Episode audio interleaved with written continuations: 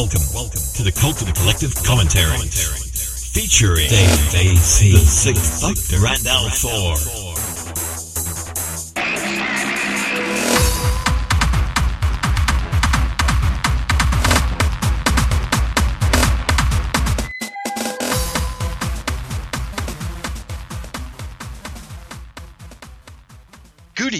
Everybody, and welcome to the Hotel Cultum Collective. Will you be staying long? Ah, Mr. Dave we have your room all ready. I hope it's the presidential suite. And where's that young bellboy?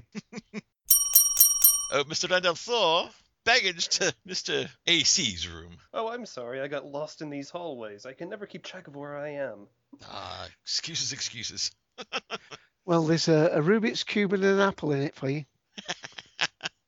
See, plenty of praise going on here. Plenty of praise. Uh. All right, enough stunning quips. it's time to get down to business as we talk all over the top of this week's episode of Doctor Who, which is The God Complex. Yes, this episode's all going to be about me. No cheesy plank quips. All right, that's enough. That's enough. Let's get down to business. If you have your official BBC copies of The God Complex at the ready, we shall begin. Are you ready, gentlemen? Yes, got my hymn book ready. Ready to go. All right, here comes the countdown. In five, four, three, two, one, play. Muzak. Yes. Lovely music, too. I love it. Ooh. Please don't adjust your TV. It's supposed to look like that.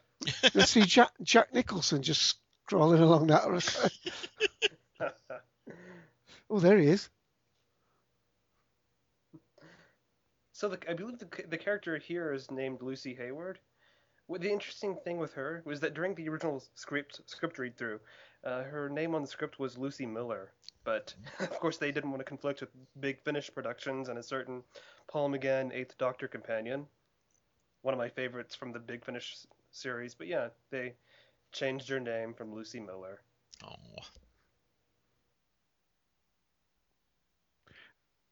Oh, and there we go. There was a very quick cameo there from Marcus Wilson, the ah, producer of this episode. Wow. interesting. Keep an eye on the room numbers, by the way. Yes. Oh, wonder who's wonder who's finishing up in the bathroom. Oh, look what it is. It's a gorilla suit. Sorry, It's- I, I hate it. Uh, that's uh, from the famous book by Anthony Browne, The Gorilla. It's just I don't know. It just seems to me to be unconvincing. Uh, it just looks like a guy in a gorilla costume. Mm. And it, it puts the wrong message out because you're thinking, hang on a minute, I thought this was supposed to be a scary episode. Yeah. and that was uh, Roger Annals as the gorilla. You see, a, a, a man in a gorilla suit wouldn't frighten Amy Pond. I mean, she's a kissogram. Yeah, there you go. You see him all the time. Oh boy. A gorillagram. I can even say it, gorillagram. Yes, I have been drinking. Oh. There we go. Yep. And although, uh, I mean, I'm assuming that there's only one Roger Reynolds, um, he has been in Cranford, Hardware, Silent Witness, Two Pints of Lager and a Packet of Crisps, uh, A Kid in Aladdin's Palace, Beyond Fear, and he's also been in The Return to Oz, which is what I wanted to bring up, as a Wheeler. I love that movie. A Wheeler of Time. Blimey. A Wheeler of Time. Ah, I see what you did there.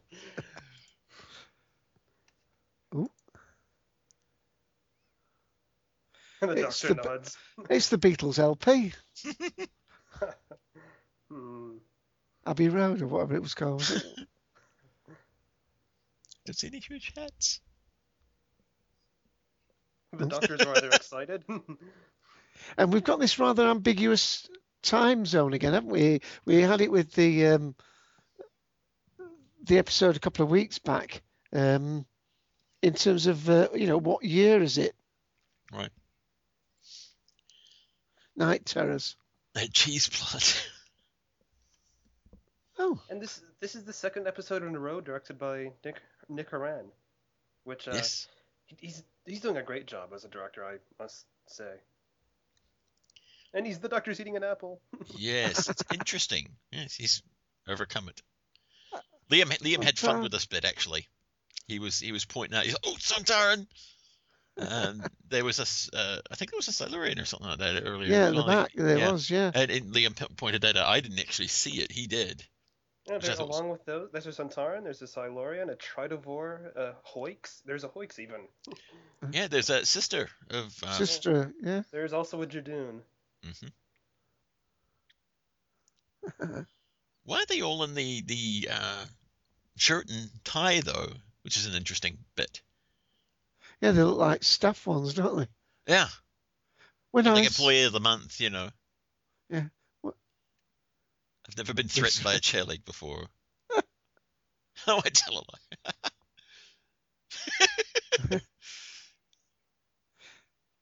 now this this somewhat threw me as well with the we're seeing from the remote cameras. Is that assume that this whatever it is that we're going to see in a short while is actually watching them?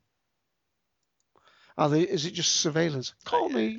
I think He it's just a talked over one of my favorite bits of the Oh. episode. Yes. You're fired. Tell don't me. want to get. You don't want to get rid of Amy, surely. Yes. Oh, sorry, what?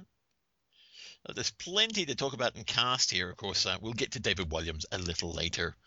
Uh, but the person who's really caught everybody's eye in this episode is uh, Amara Karan, uh, who plays Rita. Uh, she has been in uh, The Task, uh, King Jeff, uh, Harmonica Swing, St. Trinian's as Peaches, and The Darjeeling Limited as Rita. Huh. She's also been in The Bill, Poirot, and of course, uh, this episode. So I'm going Well, to start within it- calling them duals or wars. but with an outfit like that, she must have been in casualty. No, not as far as I know. Although I'll check my other sources. Ooh. yes, overnight figures uh, 5.2 million. Uh, obviously, we expect that to go up quite some time, uh, some amount soon. Not sure of the actual AI figure at the moment. Um, but the other thing is, it was another long episode. They've varied the timings of virtually every episode this second half of the season. 50 minutes, this one. Wow. Well, almost 48. Interestingly enough, this is this episode is longer than the series finale, The Wedding of River Song, and the upcoming episode before that, uh, Closing Time. This Nope. is perhaps the longest episode of the last half of series six. Wow. TARDIS is gone. oh boy, Yeah. it's that that uh, plot element that always comes up. TARDIS is gone. Is and playing playing Howie is uh Dimitri Leonidas, uh, who as uh, who's currently filming a TV series by the name of Sinbad. Interestingly enough, as Anwar, uh, he's been in Hustle, first time, Centurion, Holby City, The Bill, and uh, a long stretching Grange Hill, 59 episodes as Josh Irvin or Irvine. Uh, uh, back then, he was uh, credited as as, as Shane uh, Leonidas, and he's also been da da da da in Casualty, There we episode go. Heroes and Villains from back in 2001 as Ross. Now, th- this struck me strange. Obviously, this character has been tied up here, but um, we're led to believe that all their things happen in their rooms. It's hard to believe that they had that many dummies in, in one of the hotel rooms. Well, I never said that one of the hotel, like the bedroom rooms, is his thing. Yeah. Maybe this is his room. Mm. You know that spotting thing. Yeah. Yeah. You know the, the dummies. When I first saw the dummies, I was reminded of this. th- When I was a kid, I read the Goosebumps series, and there was a ser- mini series in that about a, a dummy that came to life, a ventriloquist dummy, Mhm. and it looked and the cover design looked very much like these. So I was like, Well, there's a uh oh. well, there's a famous Anthony Hopkins film, uh, Magic, uh, where he had a dummy that sort of t- tries to take him over, and and Lewis was saying at a, uh, on Podshock that um, there was also a famous Twilight Zone episode Yes. with the a dummy in. Yes, there was. Got the gear, got the gear. Sorry, that line's coming up, and I thought that was dead funny. No, no, no, no, no. You got that wrong, Ian. Got the wine. Got the Got wine. wine, got the going, got the going.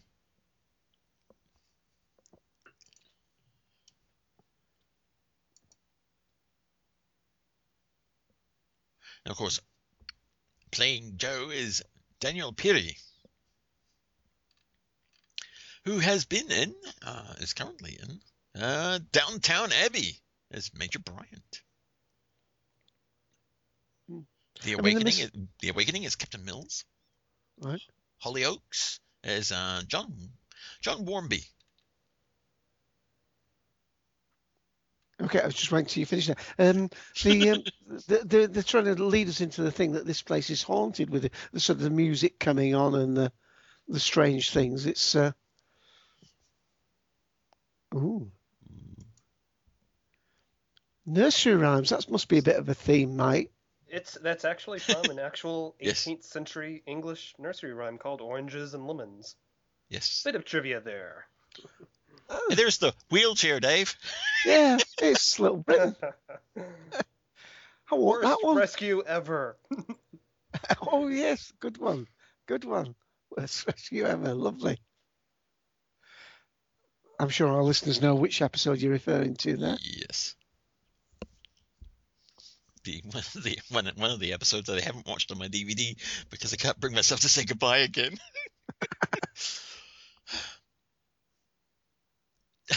Love Rory. Huh?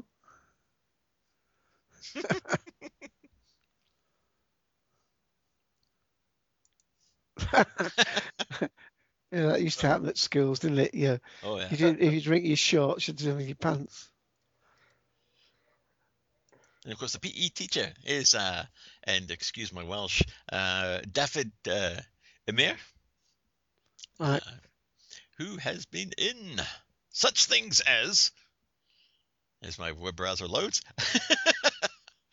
uh, Young Dracula, uh, back in 2006 as Mr. Perkins, Casualty Ah, in 2006 and in 2003. And uh, EastEnders, Dot Story, the TV movie. now tell Mike uh, all those young girl actresses' names. Indeed. Oh, oh, oh, oh, oh, oh, oh, oh. One, one, one little tidbit I forgot to um, mention. Uh, he was actually in a TARDIS load Ah, for Army of Ghosts as as a suited agent. Which, if you can manage to find those, look at yes. those bow legs. You can get a minute or through those. Good.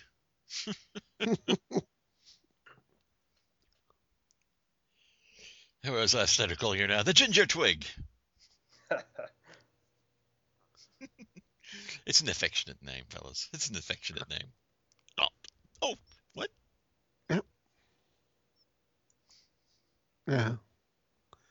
And of course, Rory's seeing an exit there, which is one of the running themes. Yes. We were wondering why he's seeing an exit. At first, I was just like, "Oh, that's his door." It's just he wants out, um, which has come become a bit of a theme. Now, this is a little stereotypical of, uh, um, you know, there are certain uh, sort of ideas that uh, girls like this would have to, you know, over have parents that want them to overachieve.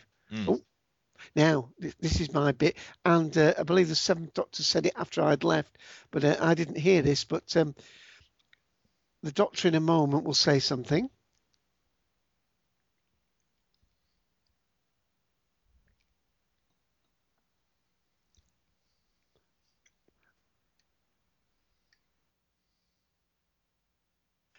I mean, they're not real. But of course, as we remember from the earlier adventure, of an image of an angel becomes an angel. So the very fact that they're in the image of the angel, they should turn into real angels. Actually, did they move at all? no, Yeah. I didn't. No. So they're just statues. There's the escape clause. Yeah, I guess. They're just statues. They're not actually angels. But an image of an angel becomes ah. an angel. An image of an angel. That's not an image of an angel. It's just a statue made to, you know, pretend Right. to be one. It's just pretend, like the gorilla in the suit. It wasn't a real gorilla. It was a gorilla in a suit. Well, a man in a gorilla suit. Unfortunately, that's a real minotaur outside the door. oh, that's a nice effect. Yeah. And uh, I'll, I'll, I'll catch up really quick here. Uh, actually, no, I won't because I'm having trouble finding this gentleman. So talk amongst yourselves. Oh, praise him. We're having a bit of uh, Sherlock type text come on the screen. Yes.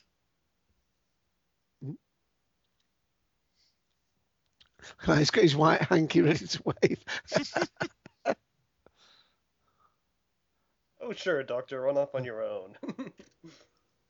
I've been in hotels like that. I went to this wedding reception once, and it was like about one and a half miles down corridors to get to your room. nice, nice use of a dolly zoom there, yeah. Yes. Unfortunately, I'm not finding too much uh, more on the uh, gentleman playing uh, Rita's father, uh, Rashid uh, uh, Karapiet. Uh, so I'm sorry, folks. But the interesting thing to bring up is uh, Spencer Wilding. Hello. Um, ladies, look him up. Really, look him up. Uh, it's a shame he's under the mon- minute in the, in the door mask because Wow. hmm. Um. Sorry. While I collect myself here. uh, he's uh, in post production. Uh, oh, bloody hell! he's in post. They're in post production on Clash of the Titans two, which is due A out sequel. next year. A sequel, yes. And Spencer is playing. Guess what? No idea. A Minotaur. A Minotaur. Oh my God! You've been typecast. well, he is about six foot seven, I think. oh, sorry, wilting again. Um, but yes, Game of Thrones, uh, Fu Action, The Golden Compass as a giant Egyptian. I'm not surprised. Uh, Beowulf and Grendel, Batman Begins. Uh, he was also in Hitchhiker's Guide to the Galaxy as a Vogon soldier. Mm. But uh, mainly a, a stunt performer, and uh, but I don't know why he's covered in stuff. Because hello. Seriously, look him up. Ooh, slightly nasty street there. Yes. Gibbis. I'll get to him. I'll get to him. There's a nice thing that'll be, re- of course, repeated at the end.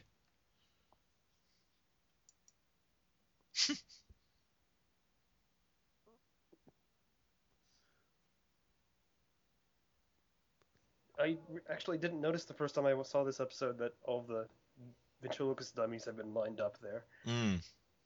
Mm. It's I don't know why I didn't notice it the first time.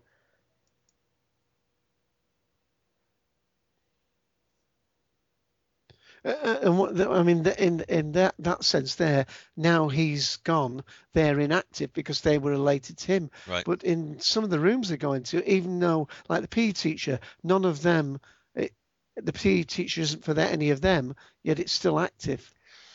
Right. Unless it's waiting for something else to come. Mm.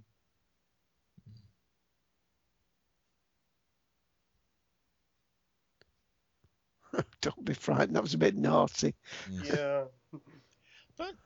Yeah, well stated, I think. Well stated. Yeah. Uh,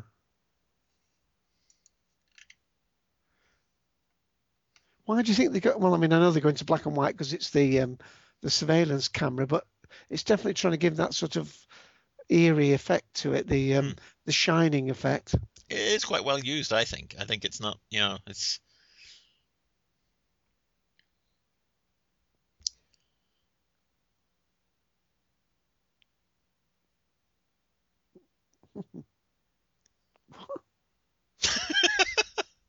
so Matt Matt is just really good at this. Um, Oh wait, that companion's still around. yes. Rita, oh, we her. just yeah. She's here. We were just watching Rita there. Yes. Uh, I mean, I guess kudos to them for creating somebody in such a short space of time that you wish would go with the Doctor, that you wish was part of the show. Um, but yes, she'll meet her not her end pretty soon. I mean, I, I shouldn't really have to go into it, but I will anyway, just for being a completionist uh, or completist or whatever it is. David Walliams is also in this, buried under a bit of prosthetics, doing a nice job. Um, as if I have to, but some people, some people aren't aware. Uh, but he is uh, well known for, uh, at, at the moment, uh, "Come Fly with Me," which I'm looking forward to seeing. I haven't seen it yet. Was in the uh, the uh, TV special "The One Ronnie." Uh, of course, is well known for Little Britain and Little Britain uh, USA. And he's done a lot. He's just done a big charity swim down the Thames, Yes. 130 miles, raised about 150,000 pounds, I think. Yeah. This is, and this of course is not his first time doing uh, these kind of events for charity. I think he does one every year, doesn't he? Didn't he swim uh, the, the English the Channel. in the English Channel? Yeah. Sounds like an extremely nice man. Um, Brilliant. Uh, he's got a fabulous uh, model of a. His wife's uh, an ex-model. yeah, A lot of people think, of course, because he was uh, it's a bit of uh, in. yeah, it, no, no, no. I mean, they, they were surprised when he got married because of his, his, his the way he and Matt Lucas uh, bond so well in Little, Brit- in Little Right. Britain. Yeah. And he has a bit of a bit of an effeminate tone to his voice at times. Yeah. computer says no.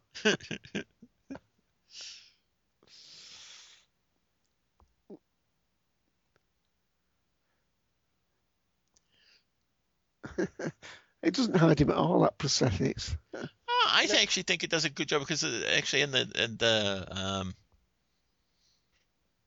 in the uh, trailer, I, I I knew he was supposed to be in it, but I was like, I'm guessing he's the guy under the prosthetics because you know I haven't seen him anywhere else. Um, I think it's a, a good prosthetic actually. Oh, it's good. It's good. Yeah. Yeah. I mean, it's good because he he, he can uh, give his expressions properly. Oh, and I can't believe I haven't mentioned this yet, but the Doctor's wearing his tweed jacket again. Yes, back to the jacket. Yeah. Away And a from that blue bow tie. coat. Yeah. Although I've given up on the color coded blue tie, uh, the bow ties. I think I have too. but it was another thing I was going to mention was when the doctor was talking to to to Prin there. There was another. There's a comment that he made that's one of two instances in this episode that remind me of the the Davies era with with ten. First, earlier in the episode was when the doctor saw the Minotaur and said, "Oh, you beauty, you're Yes. beautiful." Oh, And then there he was referring to Prin's civilization as one of the oldest in the universe. Hmm. Going back to the whole, they're from the dark times. yes, yes.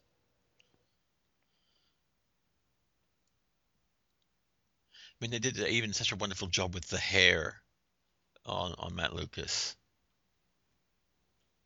I mean, the hair looks quite convincing, I think. Uh, Because when you think about it, I mean, that's a that's uh, they've actually covered an awful lot of them.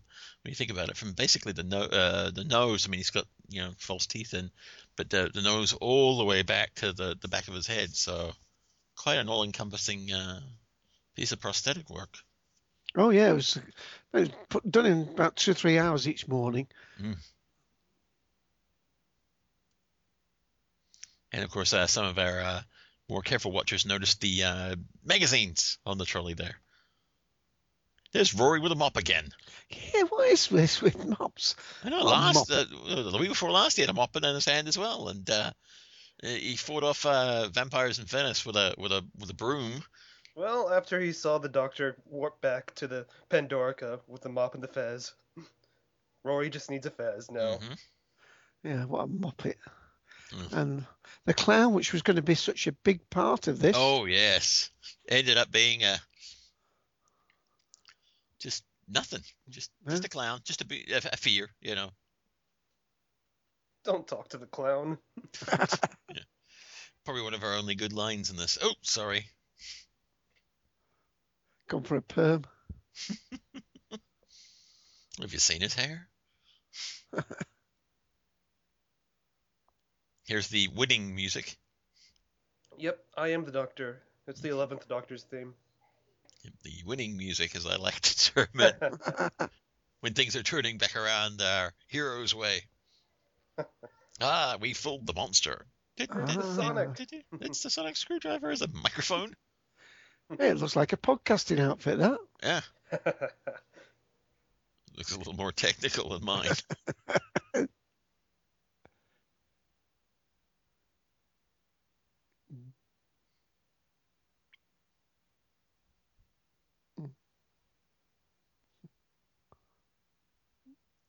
guess the difficulty with with someone like David Walliams having uh, done so very many characters uh, that require uh, facial expressions, uh, body movements, uh, twitches, and and uh, characteristics that become that it becomes kind of telling sometimes. And I know people have said, "Oh yeah, that was David. You could see David Walliams there." And It's like, well, what you could actually see was characterizations, and you're so used to seeing him perform in so many different ways that that it then becomes a tell. You know. Tw- twice there, we saw that big uh, round uh, thing that was in the in the episode before. The night, uh, not night terrors. The um, the, the girl who waited, the circular microscope thing that they looked through. Hmm. It was in the background there. You know, the one we saw the reflection of um, Amy through when they were in the, the two rooms, You sure it was two streams. No, no, no. It was there in the background. Probably won't see it again now. It was said a it. hairdryer. No.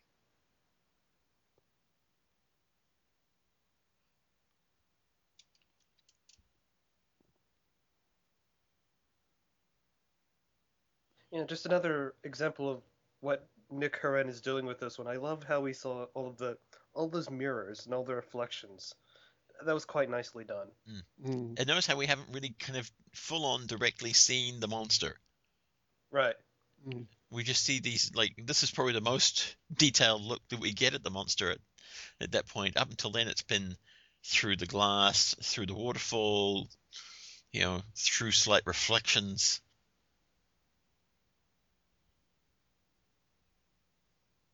This is quite lovely, actually. Mm.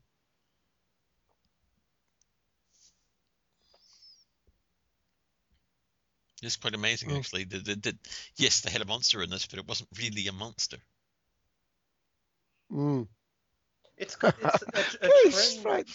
It's a trend that I've noticed in the Moffat era, moving on from the Davies, because the Davies era had a lot of Monster of the Week stories. The Mm. Moffat era, not so much Monster of the Week. I mean, it's like last week's episode, there were no monsters, Mm. maybe the, the robots. But in this episode, we've got the Minotaur, and it's not really a monster. No. And of course, we went through a, a, a time when the humans were the monster, didn't we? Mm.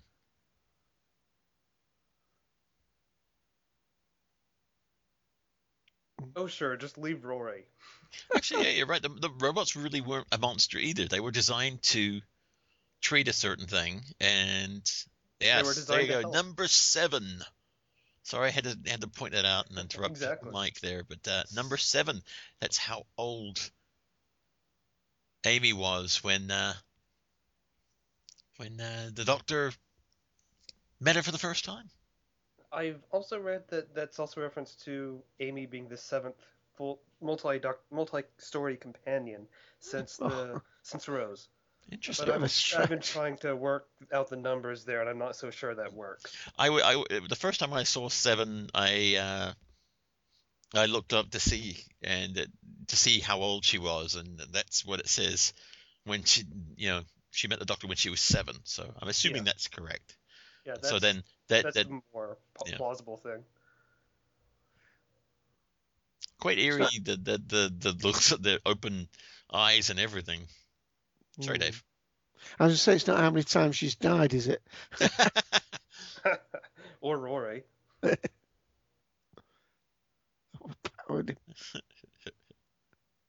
sense of distrust coming in. Yes. Hmm.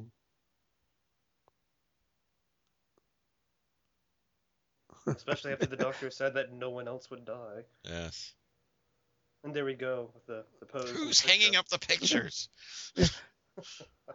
The hotel does. The hotel grows the pictures. Hmm. Yeah. They're only tessellations after all. Actually. I love this line.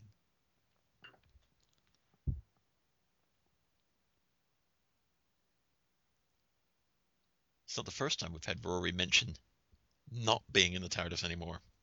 We had him mention last week about about you know not wanting to travel with him anymore, and I think there was a previous mention as well Mm, about love- like not I love that line from Roy right there. Mm. Some not Well- all victories are about saving the universe.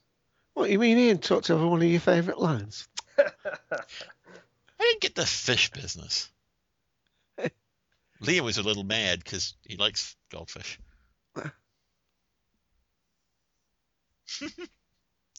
An otter's toenail. I don't know, just like it. Ooh. Time Now you see drop. that was yeah.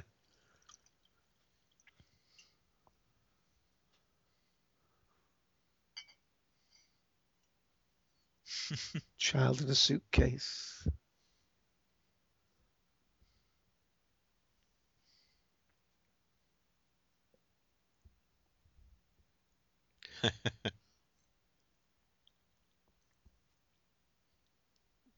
Ooh, flirt.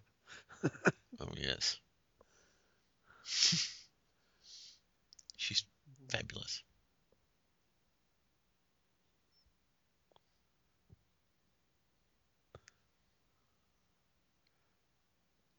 We're watching again, folks. yeah, just Or somebody's that. watching her. And, and I wasn't too taken on it. I mean, they do some quite disturbing things like that, where there's sort of you, you feel as though that the the run of time is not sequential. Mm. But um, yeah, I found it. I wasn't drawn in the first time I watched it. I'm being drawn in a little bit more this time. Yeah. Now, Oh, look at the number in a moment. I just love that. What's what's it Mhm. called, Mike? What is what called? That camera effect. Oh, dolly zoom. Dolly- I love that. I've always loved that. Yeah. There we go, the doctor's room. All we hear is the cloister bell. So the question is, what did he see? All sorts of speculation. And I'm thinking the doctor puts that sign there because, well, I'll, later on when- when the when the, the hologram dissolves, that sign remains. It doesn't dissolve. Yeah, it's not the honeymoon suite with him and River Song, is it? the, the, the only thought I had, uh, and, and David, um, Mike and I were tweeting about it last night, was that um, it was the Doctor alone, but it could be the Doctor alone and, and dying. You know.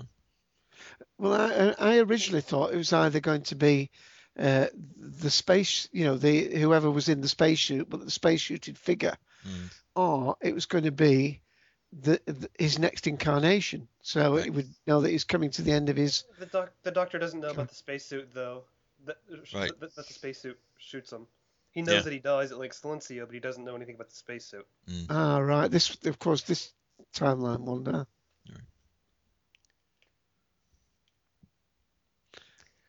I've heard some other people suggest that he may may have seen Amy and Rory die, which explains later on in the episode. Right. But then again, he, he, doesn't he say who else? Yeah. Yeah. Yeah. I, I think it was him either alone or regenerating or like his next incarnation. Or him standing over Amy and Rory's dead bodies after Mm. they've been defeated. But then you'd think it would be like, what else? You know? Yeah. It could have been the Doctor's wife. Yeah. From the TARDIS. Um, Mark actually brought up uh, some interesting points in, in the, the collective this week Right. uh, about how about faith and and that this didn't seem to to him to portray faith in a in a, in a positive light. Um, I actually think it does. Uh, I mean, especially when you think about Doctor Who and what the monsters are always after. They're after whatever it is that's good that you want. Uh, it's never after a bad thing. Uh, you know, it's always uh, after intense things, isn't it? yeah. Intense emotion. Right, and and faith is is a big one, and faith doesn't necessarily mean religion. Um, you know, uh, you, you can have faith in anything. I mean, Amy has her faith in the Mm. doctor. Uh, you know, I have my faith in in in in my kids. Uh, you know, it, it doesn't have to be religion, and I think this serves it as a as a, as a, very strong thing. Uh, the the the monster wants to feed on the strongest thing that there is, and and faith is that. You know. I, I just had a Torchwood moment there because if you remember, there's the episode where there's that uh, giant monster that looks very similar to the uh, Minotaur, Mm. where its shadow kills people as its shadow Yeah. passes over them, and that was the Abaddon or basic, whatever. yeah, uh, from the Mister Man, Ma- Manger one. The um, Yeah, end of Yeah. series one. A nice sh- shot this. Uh, and see, there's the Rubik's cube solved. uh, Bilis Manger. That was the character, wasn't it? Yeah. That was that was a nice little nice little uh, dig there. You know, you keep saying that, but you haven't done anything yet. You know. The other thing that makes it slightly uneery is the fact you don't see them moving from these different rooms. They're suddenly all collected in one room. Right. Then they're suddenly all collected at the reception, and Hmm. which is to give the impression that the rooms do change and move.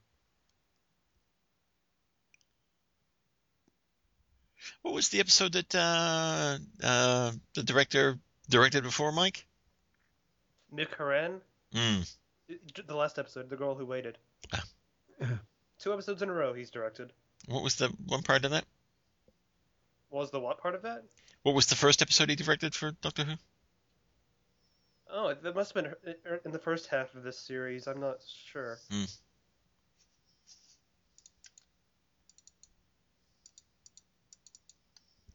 the Doctor got it wrong.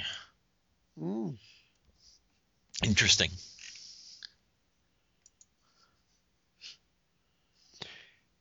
Directed six episodes of The Prisoner as well. Mm. No, it turns out Girl Who Waited was the very first episode that he directed. Huh. Okay. I thought he directed something else as well.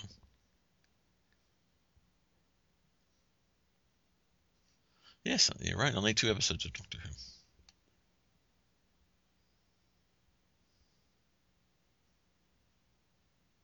And the Doctor finally Mm. figures it out. Yes. And Nick has also direct, directed um, Perfect Match, uh, Take a Girl Like You, Bone Kickers, uh, an episode of Bone Kickers, of course, six episodes of The Prisoner, the 2009 version. Uh, the movie uh, movies as well. It's a boy. it- It's a boy girl thing from back in 2006.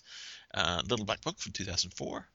Virtual Sexuality from 1999 and Remember Me from back in 1997.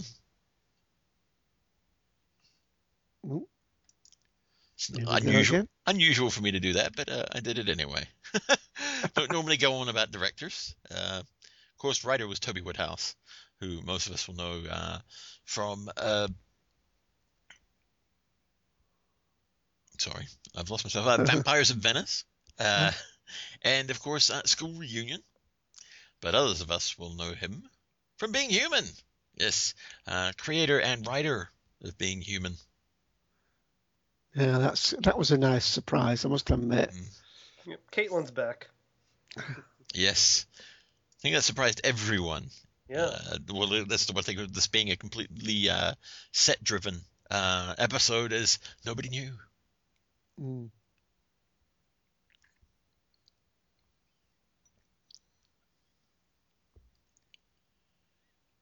Poor Rory.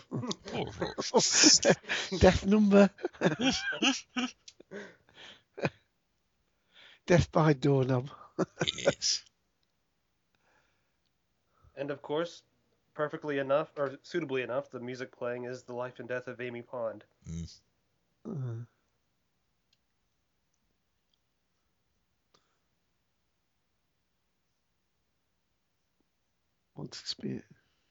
Wonderful words by Matt Smith. Um, wonderfully delivered.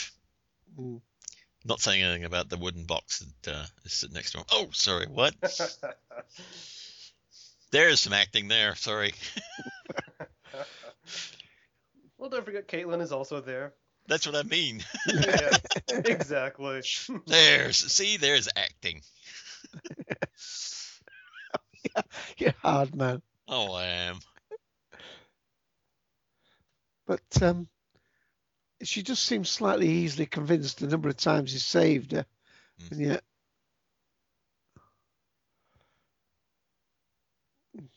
Evie Oh. Williams. The fact that he calls her that.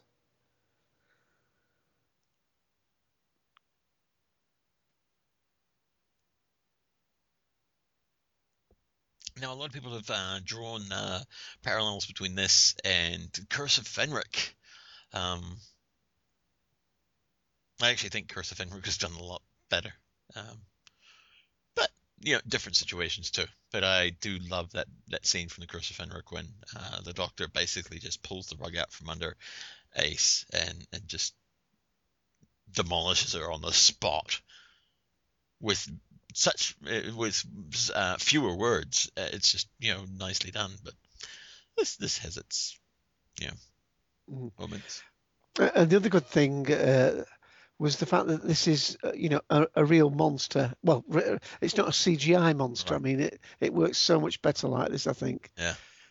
I've got a feeling that they uh, actually use the same prosthetics inside as the Judoon, you know, the same sort of controls. Right. It's got the similar nostrils and lens face, but, but oh, here's a nice effect. Notice the the sign on the door. It just falls off and doesn't disappear. Well, Of course, neither does the door. Oh, there it does. But Oh, yeah, the, the door goes and- Yeah. Interesting to note. Yes. But that was Later a on the holodeck. lovely lovely effect. Oh, Um, it was yeah. Dar- Darth brought up that you know had they did done uh, next generation now that that's probably the effect that they would have gone with rather than just switching. it. Now those symbols there that he's looking at, the, the language is, is reflected in the that t- tattoos are the wells on the creature's body. Mm. And I think we just It- talked over the. Did we just talk over the nine line? I don't know, but Yes, was that a think we did. portal image there for a minute? Portal is free. But yeah, we had a reference to the mentors or relative of the Nimon. yes, Lord Nimon. Lord Nimon. Ah, Graham Crowden. God rest his soul.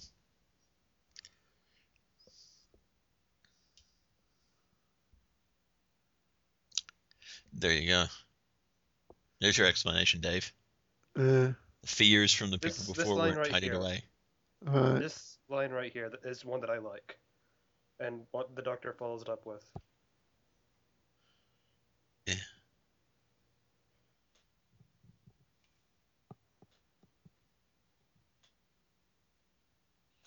Yeah. How old Matt seems to me is delivering those lines. Mm. Look, there's a switch coming here in a moment.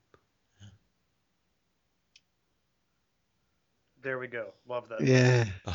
Yeah, he's talking about the doctor. Uh, it took me a while to catch that. But oh no! I, I, as soon as the beast started talking, I was like, "Oh, oh, look at that! I didn't notice that long view. There's a, yes, it's actually expect- quite large." Yeah. You wonder what else is being kept there. ah, Hmm. Seems like a rather large ship to be just. Yeah. Mm.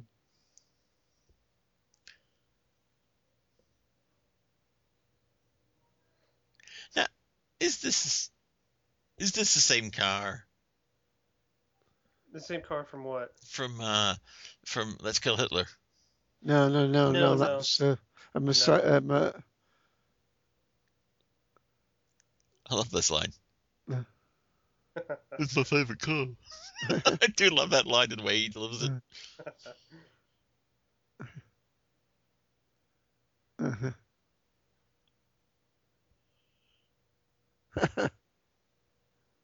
Good lad.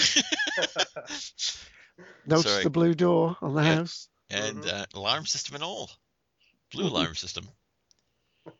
Rather nicely, nicely freshly painted compared to the house next door, which is a bit weathered and beat up looking. Yeah.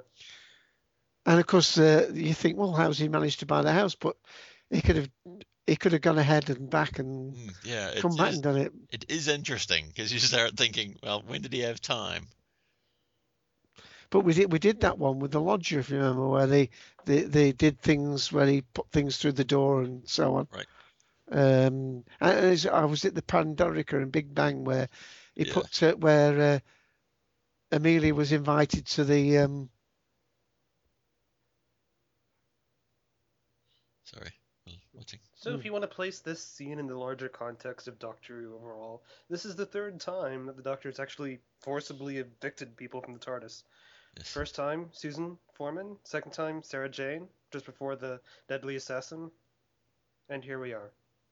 Well, actually, uh, Donna Noble Hmm, I guess. in a rather harsh way. I, Hmm. Yeah. There's a there's a lovely line coming up from from Matt. and I think it's coming up right now, and it's just Hmm. oh, I love that line. And there's so much that can be said about this, about what the Doctor does here compared with Tim keeping his companions around and Mm. only parting with them when he had no other choice. Here he's actually choosing to separate himself from them to keep bad things from happening to them, to keep them from dying Right. or suffering some, you know, horrible fate. And he's letting them go. So, uh, Tim would never have done that. mm, No. And, and that line, that his line of, of you know, standing over your grave, your your broken body, or, or Rory's, it was just, oh, So for as for as much that peop, as people would say, talk about gr- characters growing up in terms of Amy or Rory, there's a lot of growing up with the Doctor too. Mm. although to me in that line, looking at his face, he looks so terribly ancient. Mm. mm. And uh, yeah, I mean, sorry, not a mistake to cast this man as the Doctor. No, Mm. Not one single doubt in my mind. Rory's got the wine. He's got the champagne. Champagne He's out. got the champagne. He's I lo- ready. I do love the effect of, of, of the leaves blowing. Yeah. This is a nice line coming up.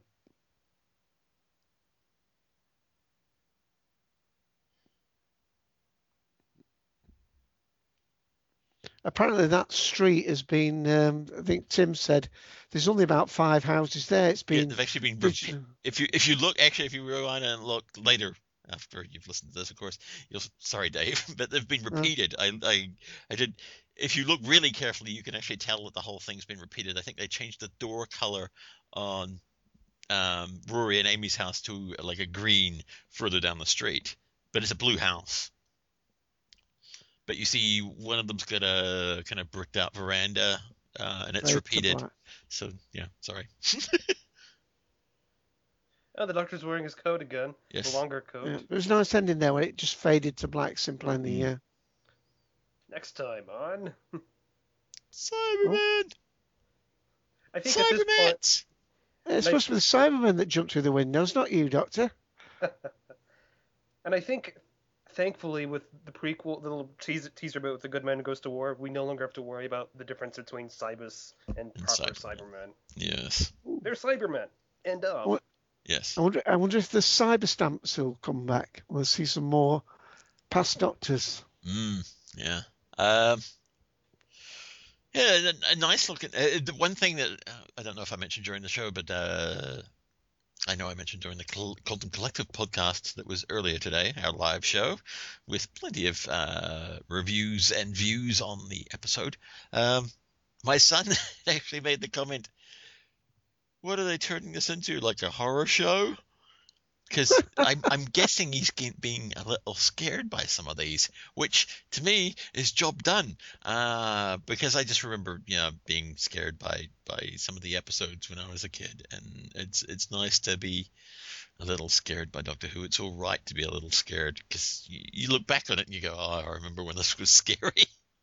now you look at it, you're like, oh dear, that's just tinfoil, isn't it? But yeah, um, since uh, Dave went first last week, I'll go first this week. Good. um, good episode. I, I do like this episode. Um, aside from the gorilla suit, um, and the ginger twig. Uh, again, you know, it's it's it's such a shame about Rita, but I think that's the point. Uh, otherwise, we wouldn't care. We don't. The other the other characters in there aren't for caring about uh, because they're just kind of weak. You know, uh, one's a gambler, the other's a conspiracy theorist. Uh, not really that many redeeming qualities, apart from one's a bit of a nerd. It's kind of like the whiz kid in uh, in uh, that McCoy episode, uh, Greatest Show in the Galaxy, which Darth actually made reference to this, you know, links between this episode and that one. But yeah, it, it, was it was good. Uh, really quite enjoyed it. Good monster that wasn't really a monster. Uh, and yeah, uh, it, it, it, it, I really did, did. I mean, said most of it during the show today, so make sure you listen to that. But very enjoyable, and could actually watch this one again because it kind of stands on its own, uh, as with the last couple of you know it would be it's nice to be you, it's nice when you can put on an episode of doctor who and not have to say now I have to watch, you know, the following episode, or uh, before I watch this episode, I have to watch the preceding episode uh, to to understand anything. It's nice to have uh, these episodes that you can just watch on their own, you know, stick them on on DVD and and and sit back and relax and watch it without having to know anything else. So yeah, uh, good monster, nice effects. Uh, David Walliams did nice job. Actually, everybody did a nice job character wise. Uh, Mike. Yeah, I absolutely loved this episode. I loved the idea of the hotel, the all the different rooms that hold people's fears, and the hallways that shift around, doors that become walls, the the doors and the the, the dwells and the wars, as the doctor called them, and just I, and the the side characters were entertaining. The Minotaur was I, a great parallel for for the Doctor himself. Uh, just not only the, the line from the Doctor there at the end when he was describing it, but uh, earlier on when he was confronting the, the Minotaur and, and translating what it was saying, he made reference that the Minotaur's name has had been lost in lost in time, and uh, the you know that references the the Doctor himself basically, and uh, just eh, just overall, I I love that part. I love the, the character uh, uh, analysis, like the, the, the character examination of Amy and Rory, and towards the end, the, the doctor uh, t- basically telling Amy not to hero worship him anymore. That was a lovely scene right there. And at the end of the episode, I didn't really see coming, but once but once I saw it, I completely understood. It follows on from the girl who waited when Rory was yelling that yelling at the doctor through the through his communicator the, through the glasses why do i even bother traveling with you i don't want to do it anymore if it if it means things like this happening and it, it, it also ties in with with the doctor himself. He the doctor usually never wants to stick around with and become so and deeply involved in people's lives as he has become with Amy and Rory. He's become invariably entrenched in their lives from especially in Amy's life from from her from when she was 7 years old on throughout her life the, her whole life is invariably tied to the doctor her her uh, Amy and Rory's Rory's daughter who's look who she becomes, and the, the Doctor wants to step away. He doesn't want to become so involved. So that, in retrospect, that conclusion makes perfect sense. And it's just when I saw that I started started thinking, well, if that's the case, how are the last two episodes of the series going to play out? I mean, I knew the closing time, the next episode is going to bring back Craig, and and I'm glad that Gareth Roberts is writing that episode because he also wrote uh, The Lodger and the comic strip on which it was based. So Craig is his character. So, uh, but the, the last episode, the Wedding of River Song, how is it going to play out? Are Amy and Rory going to come back then? I would assume they would, but since it's going back to Lake Silencio in Utah, but uh, but that's you know looking at coming up episodes. This episode I thoroughly enjoyed, loved it. This entire last half of series six, in my opinion, has been strong throughout. It's I I love how this last half of the series is playing out. Dave. Yeah, well, um, I can't go all the way along with that. I mean, I, I the the the actual standards that Doctor Who's achieved is, is absolutely brilliant, and there's no complaint from me in the effort, the uh, the creativity, the passion, uh, and the the love for the people who are um, you know putting out Doctor Who now. It's uh, in good hands, as they say. But I'm still not totally happy with the sort of um, fairy tale and fantasy nature that has become. And to me, this second half of the series, although some of the stories have been quite strong, um, they're still there's some similarity I'm seeing creeping in. I think this episode following on from Night Terrors is, you know, we're still on that fanciful, semi, you know, subconscious, uh, fear-related things that um, are certainly the province of Doctor Who, but they seem to have been visited slightly too much together. I've got a feeling that although it doesn't actually show on screen in terms of the, as you say, the guest cast and so on, but this was probably an episode that was produced, uh, you know, slightly more cheaply than uh, some of the others, and maybe last week's as well. We do know that um, the opening episodes uh, in America must have uh, sort of really put a dent in the budget, and we're hoping not next week so much, but the the final episode is going to be another large scale episode. So I do feel as though, I, I'm not too because the other things that we've talked about is the way they've shuffled around episodes from the first half to the second half, and I'm not totally sure they've actually got the balance right. And in some indications of that have been the way that on a couple of episodes we've seen recently, they've had to tag in, you know, the the plot arc, as it were, uh, on at the end, where you can almost see that uh, whoever's written the episode the last few minutes has been directed by uh, Steven Moffat to get us back on track. But um, one of the things I originally thought when the Doctor left these uh, Amy and Rory, you know, in the, with this house and the car, I thought that was setting things up, um, and that was going to be the house in which they would be when they received the, you know, the blue envelopes taking them to the uh, Impossible Astronaut story. But um, since they already know about his death, uh, and, and Mike, I think, quite rightly pointed out during that commentary where um, when I said that it, it maybe when he looked in room 11, he saw the astronaut suit shooting him. Th- this particular doctor doesn't really know that because they've tried to keep that back from him. Remember, we had that impassioned speech from uh, River Song saying, you know, we, he mustn't know. But of course, he does know something of the the the, the destination and the the the lake uh, Silencio is it mm. and so on but uh, for whatever effect it does work better i think that we're going to lead into these last two episodes with the doctor alone right and uh, uh, next week uh, i'm assuming it's going to be quite a little bit of a romp a little more of a light-hearted episode uh, before we go into what might be a real t- tearjerker of a final episode.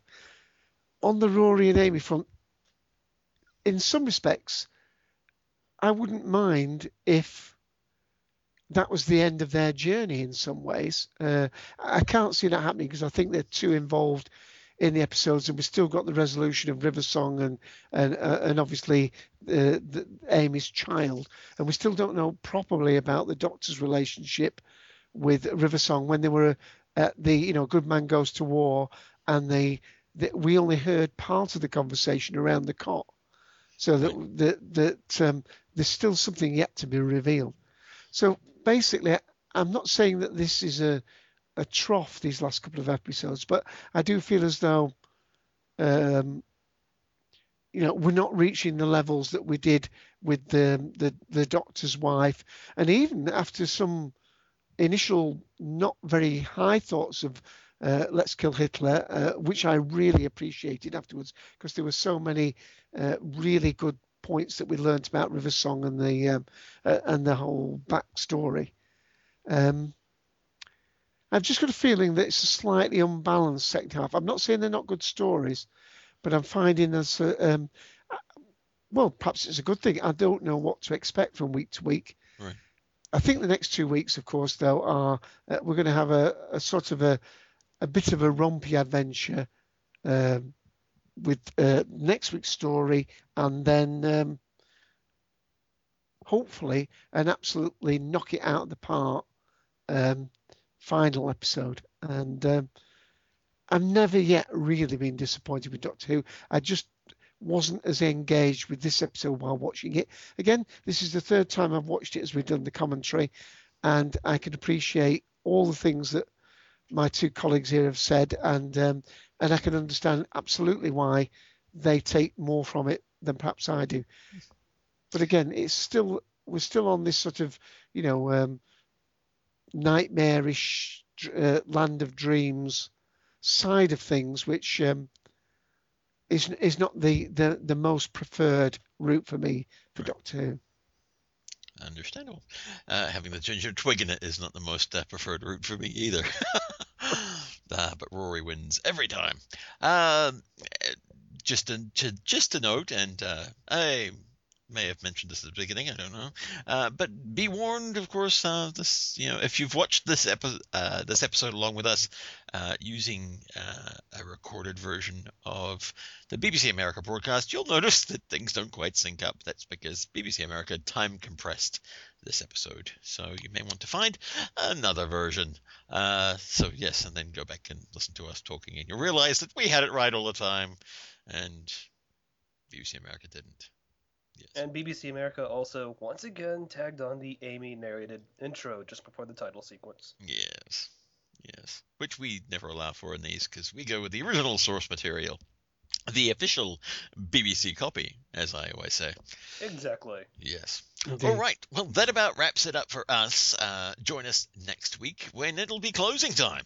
Oh, what a shocker. Yes. Yeah, I'll have to get two bottles in for that one, just yeah. in case they call time. Yeah, calling time. Yeah, yeah. Finish out your drinks. Last orders, please. All right, so join us next week for closing time. But until then, it's goodbye from Mr. Randall Thor. It's goodbye from Dave AC.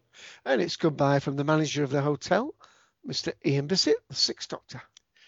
Good night, everybody.